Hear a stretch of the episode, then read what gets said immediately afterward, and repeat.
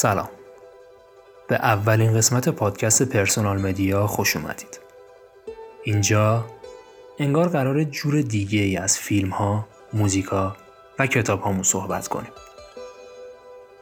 این قسمت هیچ چیز آنجا نیست.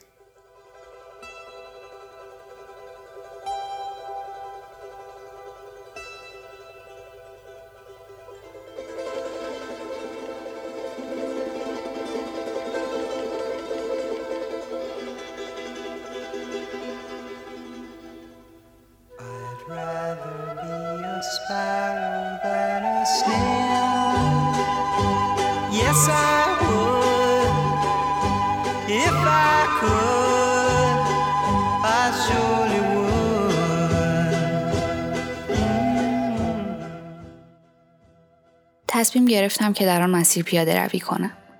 یا حداقل هر چقدرش را که در حدود 100 روز بتوانم. به تنهایی در آپارتمان نقلیم در مینیاپولیس زندگی می کردم. از شوهرم جدا شده بودم و شغلم پیش خدمتی بود. پستر و گیجتر از همیشه بودم. هر روز احساس می کردم که انگار از اعماق یک چاه به بالا نگاه می کنم. ولی از درون آن چاه تصمیم گرفتم مسافری تنها در طبیعت وحشی بشوم. چرا نشوم؟ من در گذشته خیلی چیزها بودم. همسری دوست داشتنی و زنی خیانتکار. فرزند محبوب مادر که دیگر تعطیلاتش را به تنهایی سپری می کرد.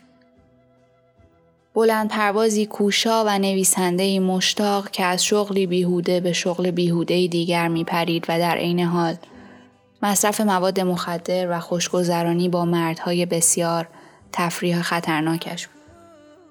نوه یک معدنچی اهل پنسیلوانیا بودم. دختر مردی آهنگر که فروشنده شده بود. پس از طلاق والدینم با مادر، برادر و خواهرم در مجتمع آپارتمانی زندگی می کردیم که پر از مادران مجردی بود که با فرزندانشان زندگی می کردن. وقتی ده سالم بود در قسمت شمالی مینسوتا در خانه‌ای به سبک قدیمی و ابتدایی زندگی می کردیم که داخلش دستشویی برق یا آب آشامیدنی نداشت. با وجود همه اینها در دبیرستان سردسته تیم تشویق کننده ها بودم و دختر شایسته شدم. و سپس وقتی به دانشگاه رفتم به یک فمینیست چپگرای افراطی تبدیل گشتم. ولی زنی که به تنهایی در طبیعت وحشی 1100 مایل پیاده روی کند هیچگاه پیش از این چنین چیزی نبودم. با امتحان کردنش چیزی را از دست نمی‌دادم.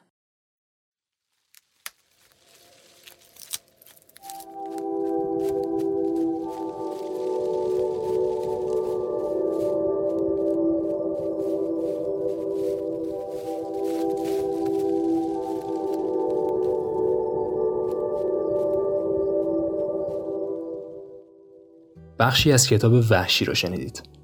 از نویسنده آمریکایی شرل استریت. استریت بعد از فوت مادرش، طلاق گرفتن از همسرش و معتاد شدن به هروئین برای پیدا کردن هویت گم شدهش شروع به پیاده روی کردن در مسیر 2663 مایلی پاسیفیک کرست می‌کنه. و حالا قسمتی از کتاب کوهستان جان نوشته گاو چینگ جیان به همراه موزیکی از گروه ایرانی کامنت.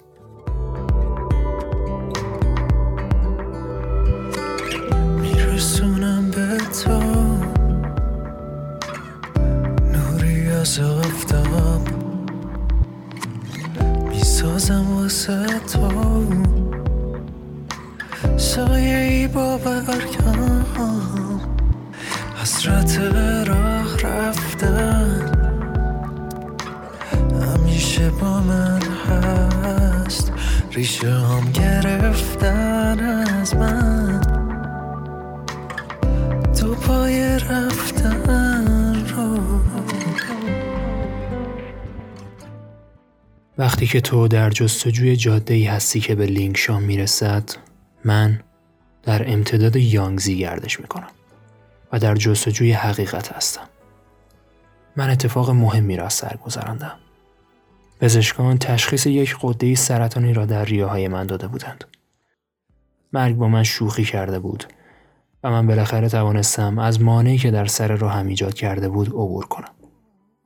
از درون احساس شادی دارم. زندگی تراوت بینظیری به من داده است.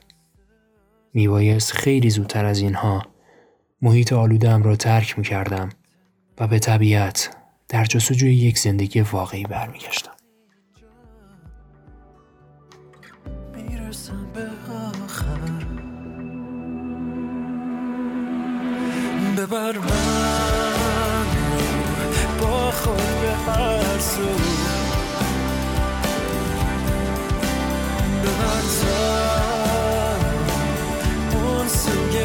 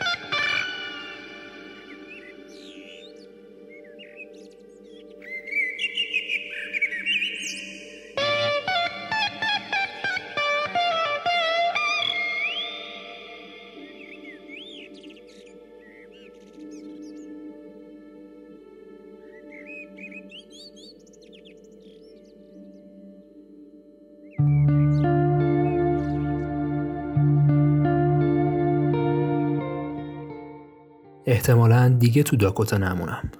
دوستم وین ازم خواسته تا کل تابستون باهاش به کوهنوردی برم. اما هنوز تمام روحم منتظر رفتن به آلاسکاست. ران من از تمام محبتهایی که بهم داشتی لذت بردم. امیدوارم از جدا شدنمون خیلی ناراحت نباشی. دوست دارم دوباره نصیحتی که قبلا بهت کردم رو بهت بگم. به نظر من تو باید یه تغییر اساسی تو سبک زندگیت به وجود بیاری و کارایی انجام بدی که هیچ وقت تصور نمی کردی انجام بدی. خیلی از آدما تو موقعیت های زندگی می‌کنن که توش ناراحتن و هیچ تغییری هم توش به وجود نمیارن چون امنیت و راحتی رو ترجیح میدن. خوشی زندگی از دل تجربه های جدید میاد. این اشتباهی که بدونی خوشی و لذت زندگی فقط از دل ارتباط با آدما میاد. خدا کلی خوشی در اطراف ما به وجود آورده و ما فقط باید جرأت تجربه کردنشون رو داشته باشیم. به نظر من تو برای این سبک زندگی به من یا هیچ کس دیگه احتیاج نداری. ران امیدوارم هر چه زودتر از سالتون سیتی بزنی بیرون. یه کوله پشتت بندازی و شروع کنی به دیدن عجایبی که خدا خلق کرده. امیدوارم دفعه بعد که دیدمت یه مرد با کلی تجربه های ماجراجویانه جدید ببینم. فقط از محیط امنت بیا بیرون. فقط بیا بیرون. و اون وقته که به خودت افتخار می‌کنی. مراقب خودت باش. الکس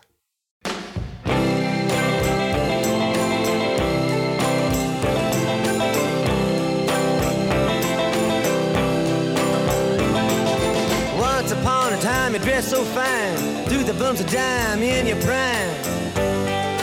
Then you, people call, say beware, doll, you're bound to fall. You thought they were all kidding you. You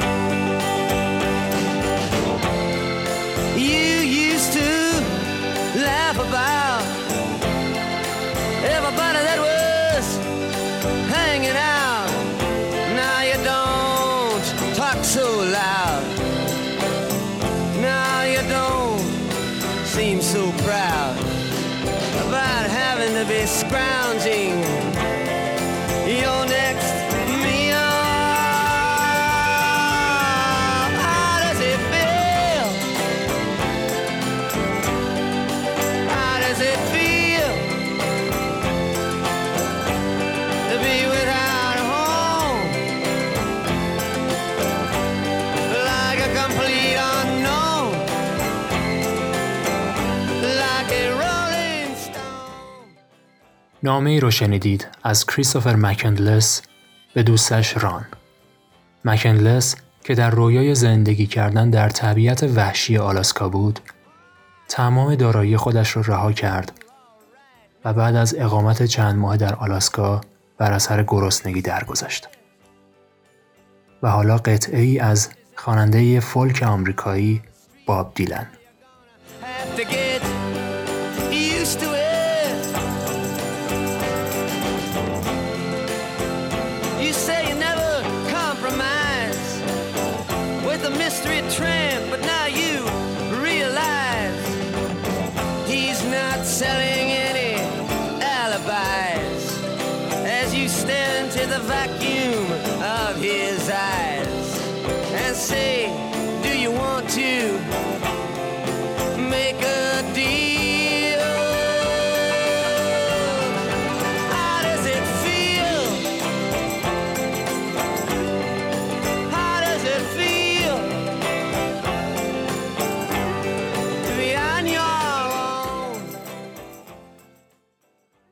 ژوئیه 1947 از حقوق سربازیم 50 دلار جمع کرده و آماده بودم برای رفتن به ساحل غربی. دوستم رمی بنکور از سان فرانسیسکو برایم نامه داده و نوشته بود که باید بروم پیشش و با کشتی دور دنیا رو بگردیم. قول داده بود که من را ببرد به موتورخانه کشتی. من هم برایش نامه دادم و گفتم که تا وقتی مطمئن باشم با پول چند سفر تو اقیانوس می توانم موقع برگشتن پیش امه آنقدر پول داشته باشم که از پس خرجم بر بیایم و رمانم را تمام کنم فرقی ندارد که کشتیش چه باشد. گفت یک آلونک در میل سیتی دارد و تا داریم امورات گیر آوردن کشتی را ردیف می‌کنیم وقت دارم که تا قیام قیامت بنشینم و بنویسم. با دختری به اسم لیان زندگی می‌کرد. گفته بود آشپز معرکه است و همه چیز ردیف است. رمی رفیق پیش دانشگاهی هم بود. فرانسوی بود که تو پاریس بزرگ شده بود و پاک دیوانه بود. نمی‌دانستم بعد از این همه وقت حال دیگر چقدر دیوانه است. منتظرم بود که خود را ده روزه برسانم آنجا. امم هم با سفرم به غرب جفت و جور شده بود. گفته بود این سفر سرحالم میآورد. تمام زمستان را خانه مانده بودم و مثل خر کار کرده بودم. حتی وقتی هم بهش گفتم باید کمی از راه را مفت سواری کنم بهم گیر نداد. تنها حرفش این بود که صحیح و سالم برگردم. اینجور شد که یک روز صبح کپی دست نوشته های نیمه کارم را گذاشتم بالای میزم ملافه های نرم و گرمم را تا کردم و با کوله که چند تا چیز ضروری چپانده بودم توش راه افتادم و با پنجاه دلار تو جیب راهی شدم طرف اقیانوس آرام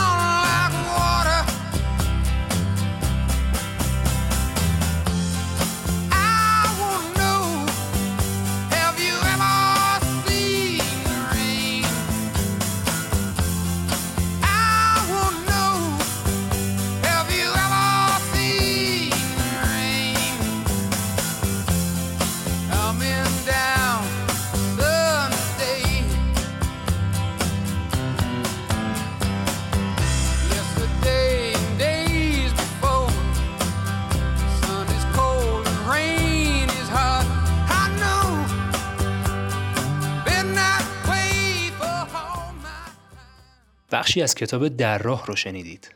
از نویسنده شهیر آمریکایی جک کرواک و یکی از رهبران نسل بیت آمریکا.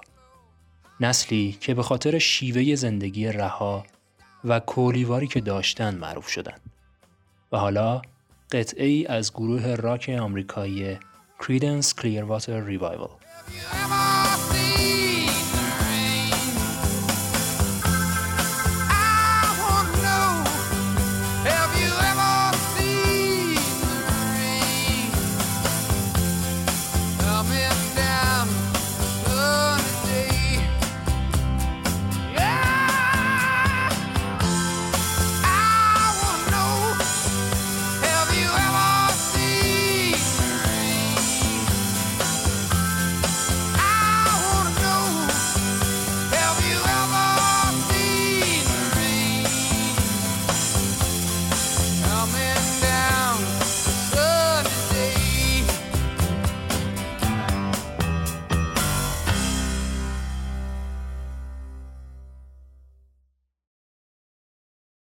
دو سال پیش بود که اتفاقی سه روز را در کلبه جنگلی در سواحل بایکال گذراندم. یک شکاربان به اسم آنتوان از من در خانه چوبی کوچکش در ساحل شرقی دریاچه پذیرایی کرد. شبها شطرنج بازی می کردیم و روزها به او کمک می کردم تا جویهایی را که گرفته بودند باز کند.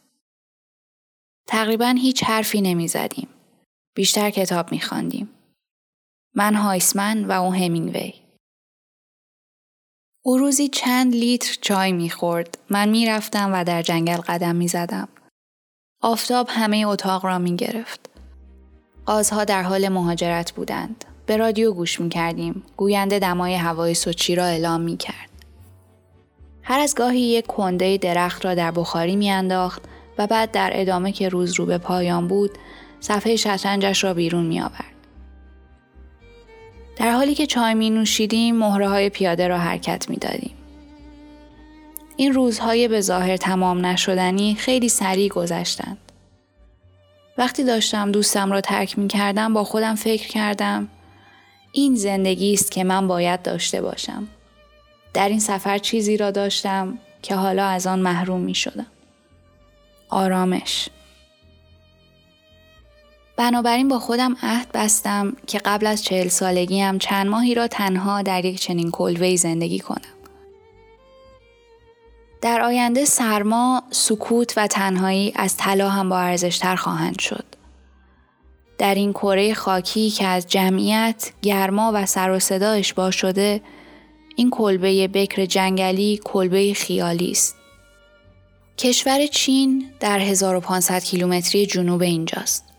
جایی که یک میلیارد و نیم انسان با کمبود آب، جنگل و جای زندگی روبرو هستند. پس با این اوضاع زندگی در جنگلی کنار بزرگترین ذخیره آب شیرین دنیا یک خوشگذرانی تجملی به حساب می آید. صنعتگران نفت عربستان، تازه به دوران رسیده های هندی و تاجران روسیه که با بیحوصلگی در راهروهای مرمرین کاخها قدم برمیدارند یک روز به این واقعیت پی می‌برند. آن زمانی است که باید همه قیدها را رها کنند و در عرض جغرافیایی به سمت بالا بروند تا به چمنزارهای شمال سواحل سیبری برسند. آنجا در 60 درجه شرقی به موازات قطب شمال خوشبختی انتظارشان را می کشد.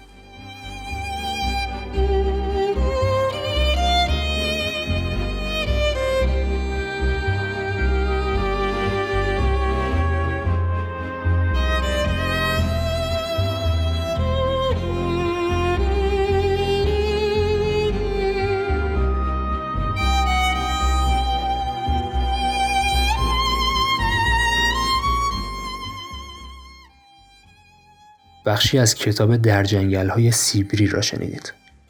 نوشته سیلون تسون. تسون در این کتاب تجربه شش ماه تنها زندگی کردنش در کلبه‌ای در دل جنگل های سیبری را روایت می کند. به همراه قطعه از موسیقی متن فیلم اولد بوی.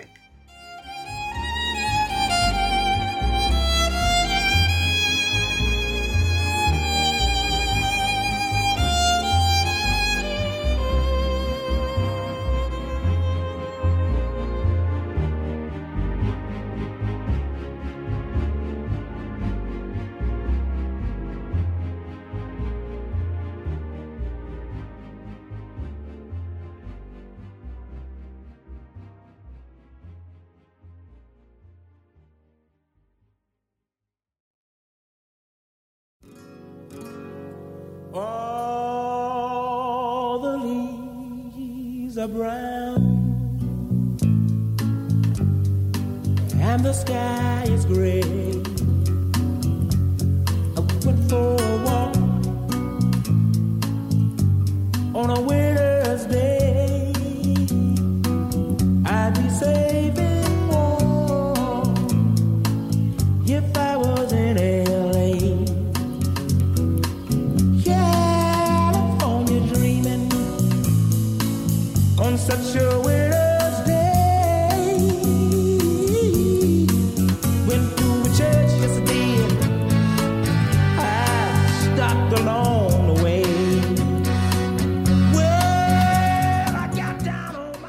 منظورت از واقعیت موازی چیه؟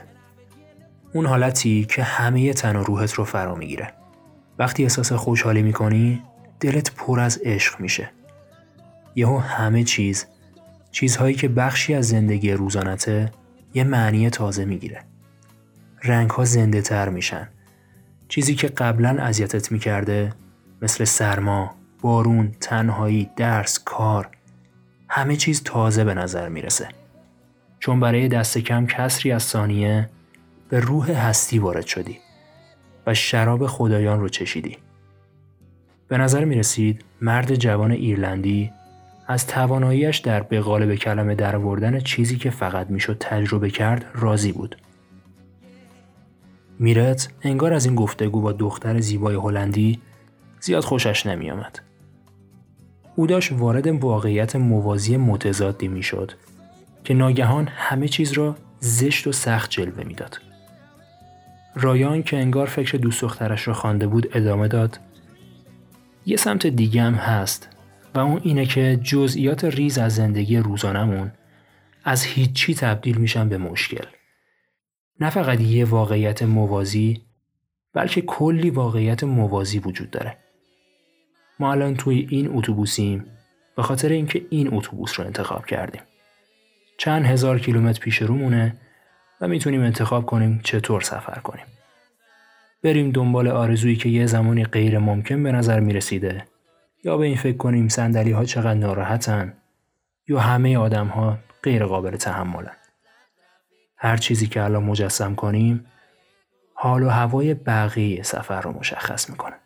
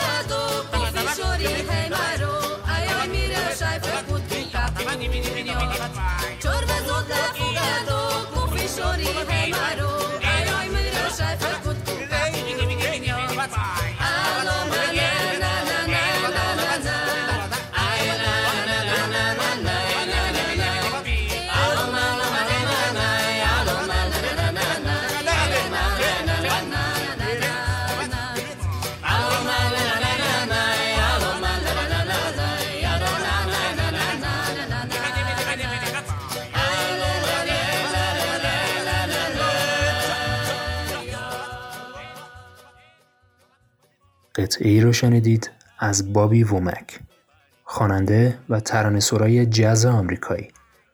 به همراه بخشی از کتاب هیپی نوشته پاولو کویلو و بعد از اون موزیکی ساخته گروه کولی مجارستانی کانیسا سیلاجای.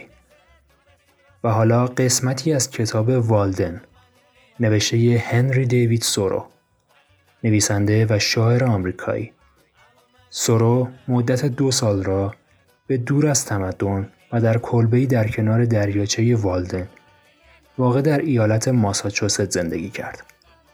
به همراه قطعه ای از آهنگساز بزرگ آلمانی یوهان سباستیان باخ. خانم در دامنه تپه‌ای درست در کنار بیشه بزرگ در میان جنگلی از کاجهای کاشفی و گردوهای خودرو و شش میل دورتر از دریاچه بود. و راهی مال رو از بالای تپه بدان منتهی می شد. در محوطه روبروی آن توت فرنگی، تمشک، بلوط پای کوتاه، گیلاس ریگزار، زغلخته آبرنگ و بادام زمینی می روید.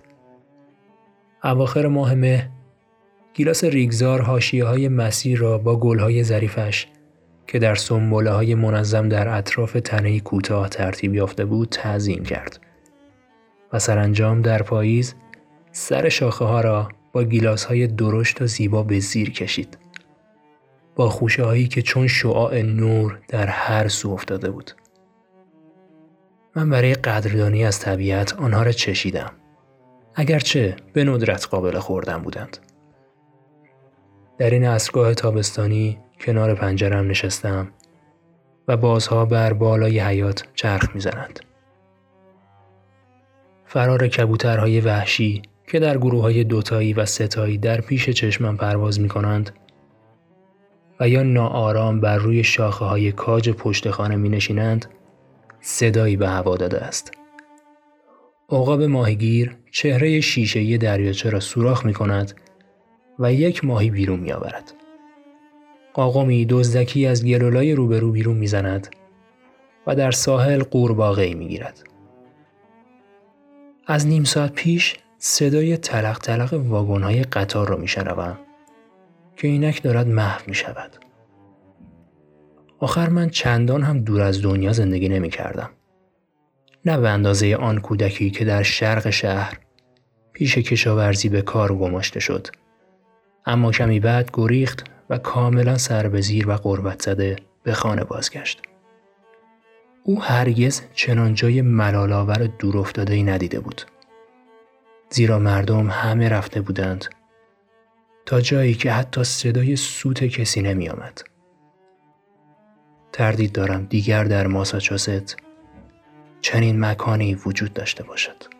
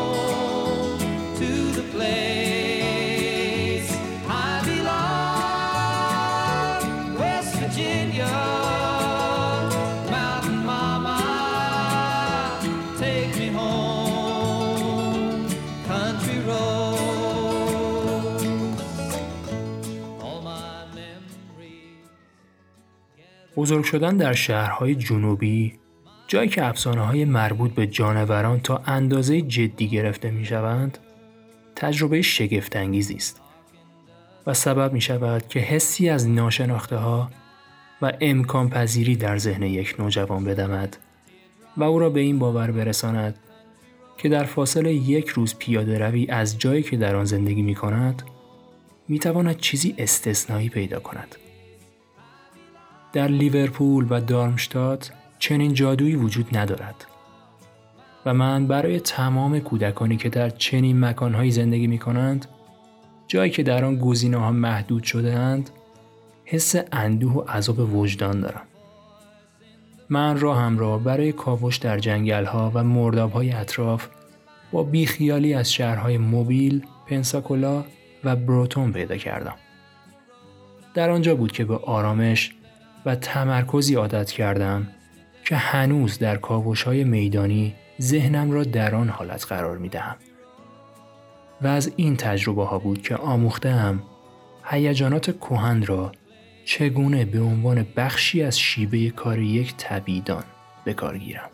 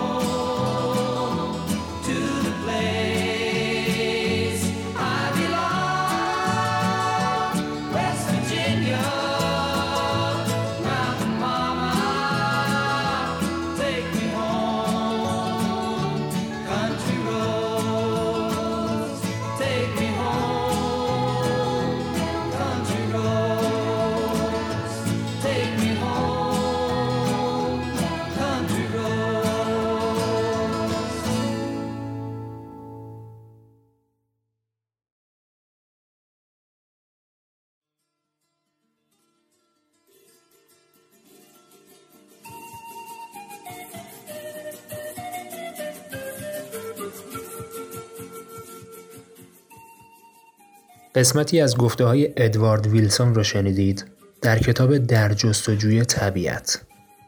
زیستشناس و طبیعیدان 90 ساله آمریکایی و یکی از بزرگترین نظریه پردازان تکامل در جهان. روی قطعه ای از یکی از محبوب ترین خوانندگان فولک دهه هفتاد میلادی جان دنور.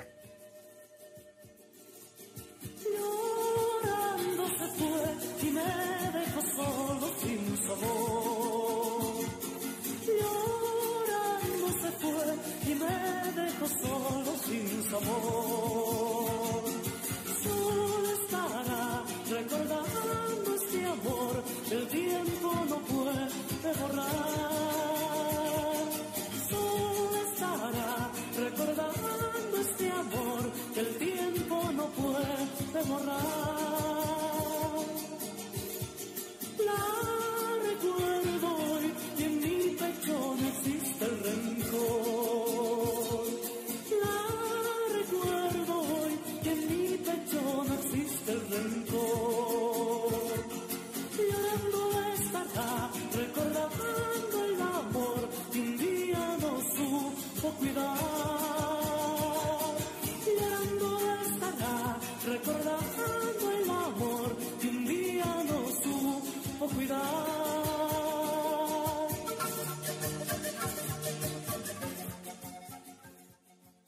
خلاصه اینکه عشقش به درختان مانند همه عشقهای راستین اغلب با سنگدلی و حتی بیرحمی همراه بود.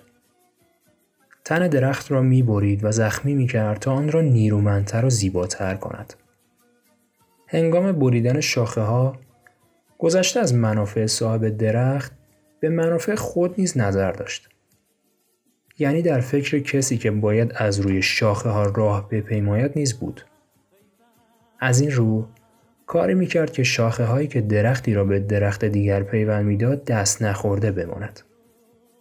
بدین گونه از آنجا که هم مردم و هم طبیعت و هم خیشتن را دوست می داشت میکوشید به سهم خود کاری کند که طبیعت سرسبز و مهمان نواز امبروزا هرچه بهتر و دوست داشتنی تر شود. این شیوه کارش بعدها در هنگام سالخوردگیش به او کمک می‌کرد. درختان رفته رفته حالتی به خود گرفته بودند که او با همه پیری و ناتوانیش می توانست آنها را بپیماید. ولی آن همه کوشش به دست نسلهای آینده تباه شد که کوردل بودند. آزمندیشان آنان را از آینده نگری باز می داشت. توانایی دل بستن به هیچ چیز حتی به منافع راستین خودشان را نیز نداشتند و چنان شد که دیگر کوزیموی تازه‌ای نمی توانست بالای درختان گشت و گذار کند.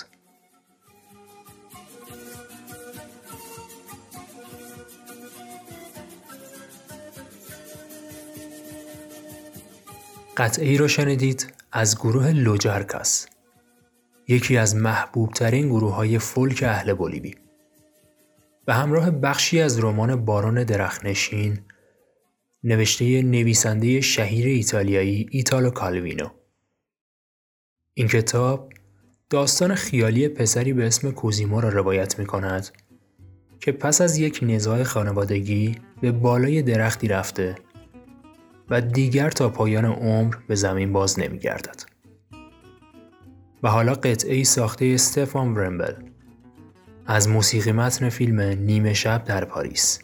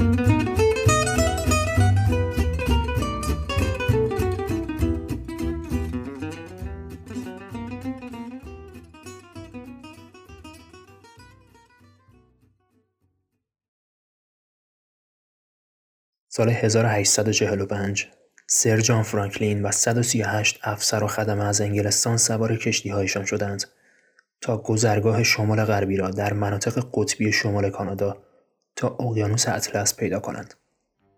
آنها در دو کشتی سه دکله به دریا زدند. هر کدام از این کشتی ها یک موتور بخار کمکی و دوازده روز ذخیره زغال سنگ با خود حمل می کرد.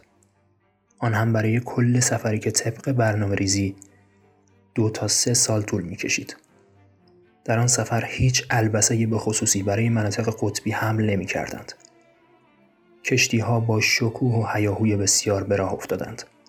فرانکلین اظهار کرد بالاترین هدف من در این مسیر آن است که وظیفه‌ام را با وفاداری به انجام برسانم.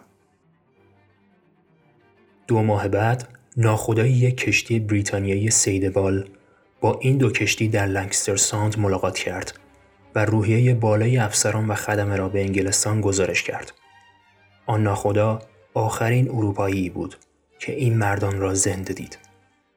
سالها بعد تمدن دریافت که چندین گروه از اسکیموها در سرتاسر سر این پهنه تصادفاً به اعضای هنوز زنده یا مرده سفر فرانکلین برخوردند. برای مثال بعضی از آنها به طور گذرا مردانی را دیده بودند که قایقی چوبی را روی یخها حل می‌دادند و میکشیدند. برخی در جایی که به آن ساربیشن کوو گفته می شود این قایق یا قایقی مشابه آن را پیدا کرده بودند و در کنارش بقایای سی و پنج مردی که آن را به دنبال خود میکشیدند به جا مانده بود. در تروربی اسکیموها چادری را روی یخ پیدا کردند و در داخلش سی جسد. چند اسکیمو در سیمسون استریت با منظری بسیار غریب روبرو شده بودند. سه دکل چوبی یک کشتی توده یخ را سوراخ کرده و بیرون زده بودند. طی 20 سال های کاوش هایی را در سراسر دریای منجمد پیدا کردند. دوازده سال بعد فهمیدند که فرانکلین در خود کشتی جان داده است. ناخدایشان مرده و کشتی ها زمستانی از پس زمستان دیگر در توده های یخی منجمد شده بودند. ذخایرشان به پایان رسیده و افسران و افرادی که باقی مانده بودند تصمیم گرفته بودند که برای پیدا کردن کمک به راه بیفتند. با استفاده از انبارهای کشتی خودشان را برای این سفر تجهیز کرده بودند. اجسادشان با آن تجهیزاتی که انتخاب کرده بودند تا همراه خودشان ببرند پیدا شد. برای مثال در کنار کپه ای از جسدهای یخزده که دست بر غذا شواهد آدمخواری نیز در میانشان پیدا شد سرویس های قاشق چنگالی از نقره اصل افتاده بود که نشانهای خانوادگی و حروف اول اسم افسران بر آنها حکاکی شده بود. یکی از هیئت‌های کاوش در فاصله بسیاری از کشتیها یک گیره کاغذ و تکه‌ای از آن تخت نردی را که بانو جین فرانکلین به عنوان هدیه ودا به شوهرش بخشیده بود روی یخها پیدا کرد. یک هیئت کاوش دیگر دو اسکلت را در قایقی پیدا کرد که روی یک سورتمه بسته شده بود. این بخت برگشته ها آن قایق را 65 مایل دنبال خودشان کشیده بودند. همراه آن دو اسکلت مقداری شکلات، سلاح، چای و مقدار زیادی نقره آلات رومیزی بود. چندین مایل دورتر از این دو اسکلت به سمت جنوب اسکلت دیگری افتاده بود. تک و تنها. افسری بود منجمد. اسکلت یونیفرم افسری به تن داشت. شلوار و کتی از پارچه برازنده آبی فام. حاشیه دوزی شده با قیتانهای ابریشمی. با آستینهای مربی که روی هر کدامشان پنج دکمه دوخته شده بود. مرد مرده روی این یونیفرم یک پالتوی نظامی آبی پوشیده بود. همراه با دستمال کردن ابریشمی مشکی. چنین بود سفر فرانکلین.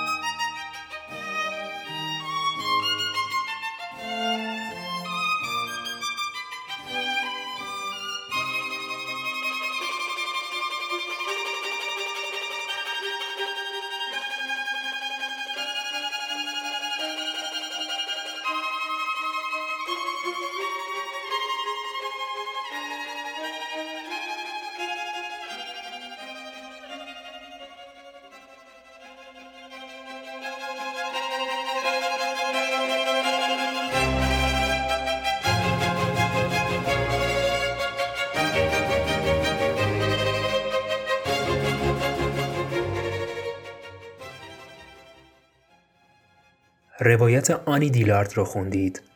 از سفر و ماجراجویی اولین کاشفان قطب جنوب. در کتاب هیچ چیز آنجا نیست. روی قطعه ای از آهنگساز شهیر ایتالیایی آنتونیو ویوالدی. و حالا ساخته ای از ادی ودر از موسیقی متن فیلم به سوی طبیعت وحشی رو خواهید شنید. و تا قسمت بعدی خدا نگهدار. We have agreed, with which we have agreed. And you think you have to want more than you need. Until you have it all, you won't be free. Society, you're crazy breed. I hope you're not lonely without me.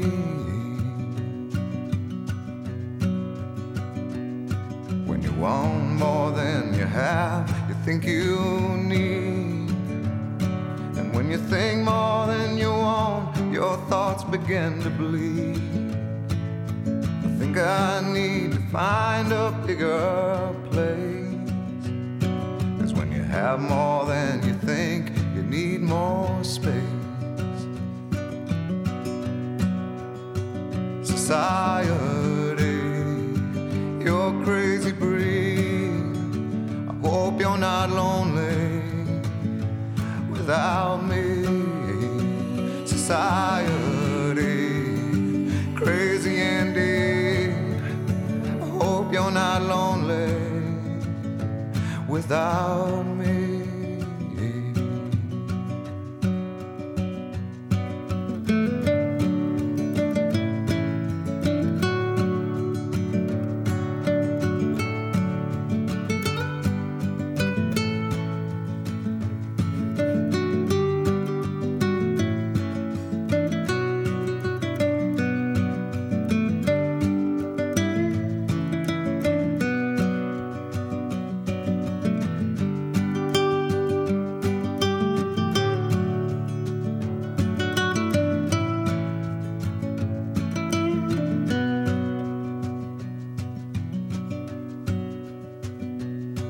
There's those thinking more, less, less is more. But if less is more, how you keeping score? It means for every point you make, your level drops. Kinda like you're starting from the top. And you can't do that. Society, I hope you're not lonely without me. Society, crazy indeed. I hope you're not lonely without me. Society, have mercy on me. I hope you're not angry if I disagree. Society, crazy indeed. I hope you're not lonely